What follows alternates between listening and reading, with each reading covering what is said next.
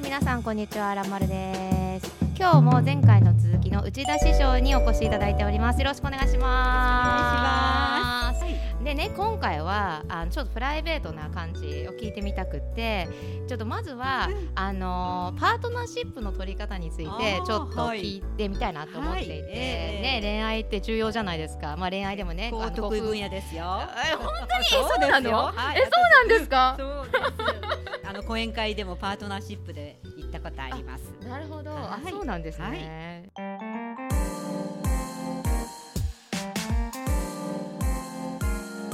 私今ちなみに独身なんですけど、ね、そうなんです子供いますがええ、私も実は独身なんえ、そう。なの？そうなんです超握手したいんだけど、でもデスクが広すぎて。夫がさは、えっとね。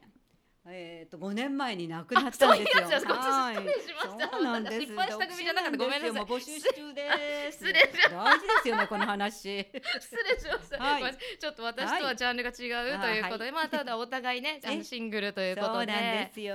はい。うん。でね、あのちょっと思ったのが、ええ。これあのいろんなまあタイプジャンル9つあるじゃないですか。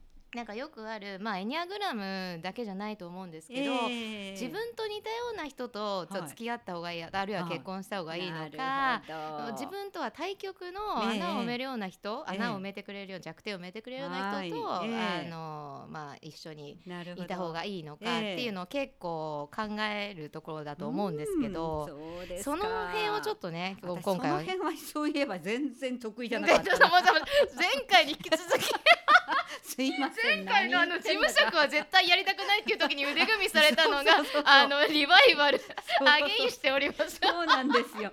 不得意だとなんでこんな腕腕組みするのかしら。おっしゃってましたよねさっき。ね、もう得意だとねもう全然アクション違うんですけどね、不得意だとどうもなんか考え込むんですけれどもね。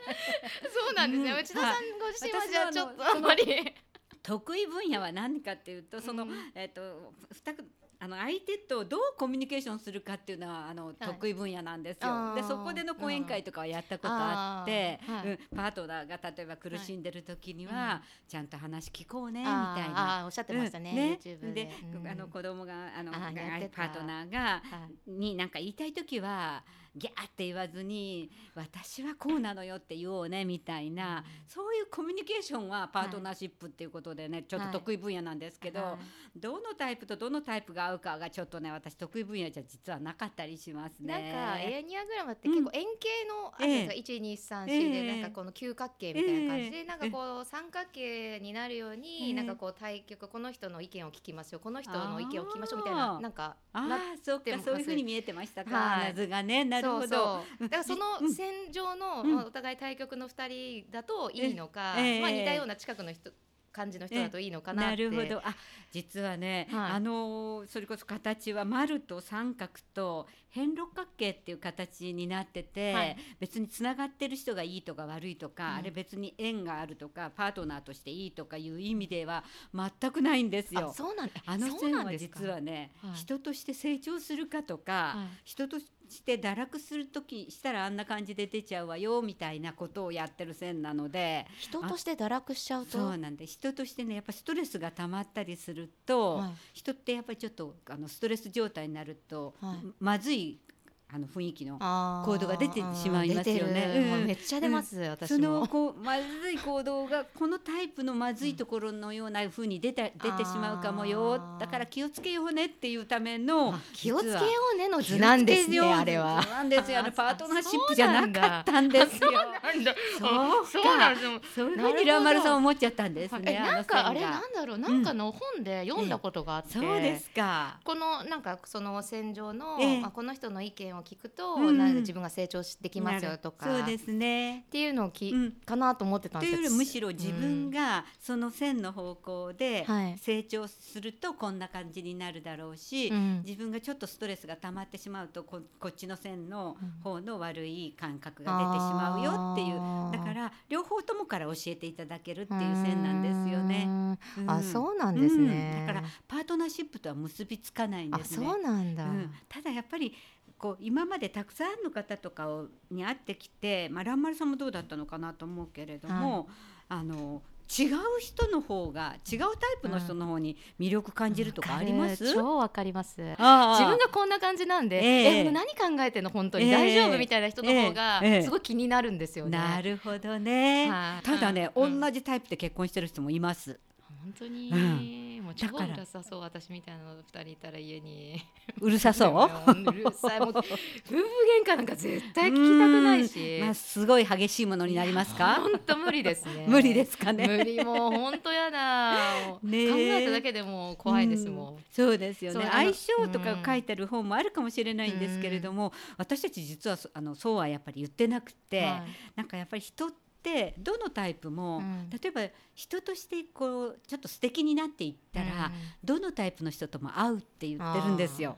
でうんうんちょっとなんかまずまずいっていうかストレスが溜まっうんてそのまま誰からもこううんとなんだろうよくしてもらえないっていうかずっとストレスの溜まったまんまでずっと下の方に行っちゃうとうん。そうするとやっぱ誰とも合わないんじゃないうんうんうんのっていうふうに言ってるんですよ。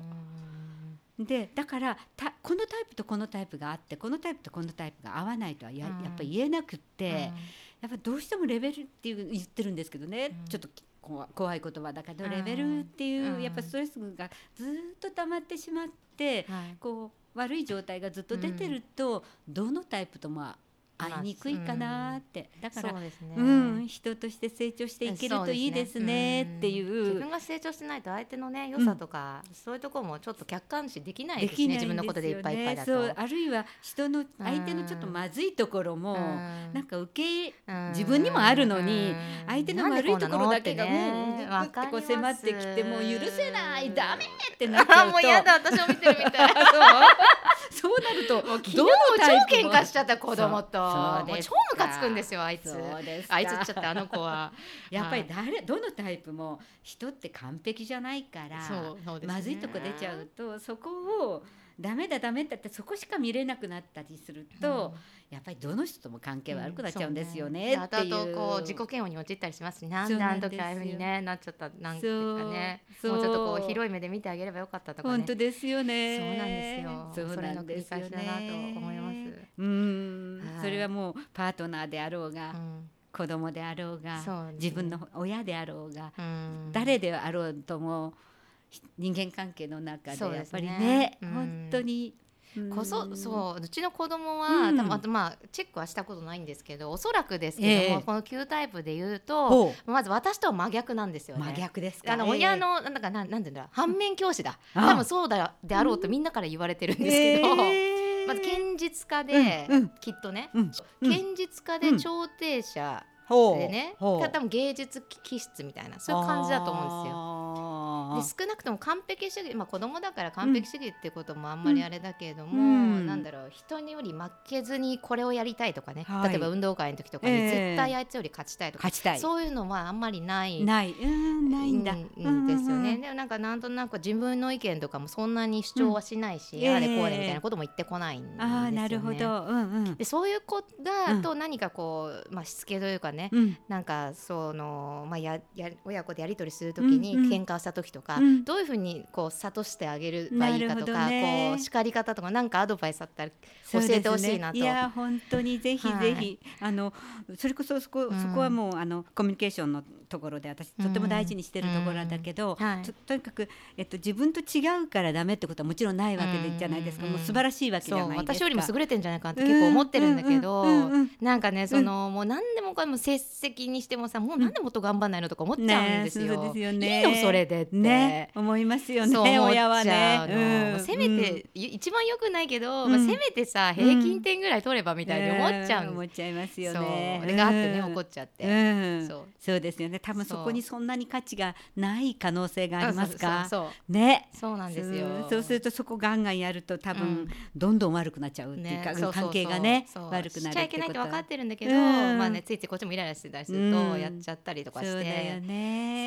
そう。うんでもねいいとこがの伸ばした方がいいなとも思うし、うんうん。やっぱり本当にえー私はあのエニアグラムやって一番思うのはやっぱ親、子供をちゃんと見ようよって言ってますよね。うん。で私も実は子育て本当にうんごめんなさいだったんだけれども、子供が持ってる才能じゃない方に、うん。いけいけいけってやっぱやっちゃったんですよね。うん。かわいそうだった。かわいそうだった。そうだったやっぱりもうちょっと本当に子供のことしっかり見てあげて、この子一体何を大事にしてんだろうって、せっかく9つあるって言ってるからどれかかもしれないと思って、自分はそんなに大事じゃないと思ってることをうん。この子は大事にしてるかもしれないと思ったら何大事にしてるの？うん。聞かせてって言って、やっぱりいっぱい聞いてあげればよかったって思ってるんですよ、今も。うちの親もそう言ってます。そうですよいまだねいまだにね、うん。今今になって、うん。そのうちの孫ですよねだからうん私の子供をうん。見てると、あんなにちっちゃかったんだなあなたもかわいそうだったなあんなにあれもさせてこれもさせて いやいやいや今今更謝らないでくれるって。いやいやいや謝りたくなる親の気持いい加ちわかる減にしてよって。だから今遊ばせてよって言ってますけど、うんわかる。あなたそう。本当に子供のことしっかり見とけばよかったなっうんてね。そしてあの、うんうん。子供あの子供から出る言葉一つ一つ聞いて、うん。どんなこと大事にしてるのかなって思って、うん。そこをやっぱり伸ばしてあげるべきだったなって、ねそれはね後になってわかるもんなんですかね。みんな言いますね、うん。でもねそれ、うん。もう今だけだよ今となそうったらね。とかってね、うん。で3歳の時とかは3歳の時とかでね今だけよ可愛いのみたいな、うん。ね言われるし。今しかないんだけど親もねうん。わかんないしだろうけれども、ね。やっぱりせっかく、まあ、エニアグラムをもし、うん。なんかこういうふうにして一緒に話せるようなことがあったとしたらどのタイプも素晴らしいって言ってるから、まああのまあ、成績も大事だろうけれども、その子が持ってるものって一体何だろうって見てあげて。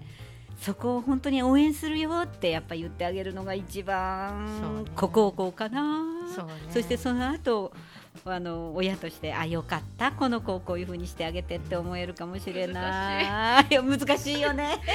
難しい。難しい。うん。そうですよね。うん ねどの親も子供を愛してると思うんだけれども、やっぱり自分の理想のようになんかしたしたいっていうのが親やっぱどうしても親の気持ちだけど。ありますよね。うん？せめてここまではやクリアしてほしってあるじゃない。思いますですか。親の欲なんですけどね。うん。であんまり言わなくって、はい。その子らしくしてた子してると、うん。私はいつも心がやっぱり爽やかになるので、人って爽やかになるるとねやれるんです頑張れるんですよ。でもダメダメダメって傷つけていくと爽やかじゃなくなりますよね、心がね。そうするとね気力が湧かないんですよ。だからやりたいこともやれなくなっちゃうそうなんですよ。私心が黒くなってるとか白くなってるって言葉で言うんですけど。黒くしちゃうとやっぱりそこからあのモチベーション上げるの厳しいから白でいるように白くいられるようにあなたはあなたでいいよっていうことやってるうちに、モチベーションが出てくるんじゃないのって。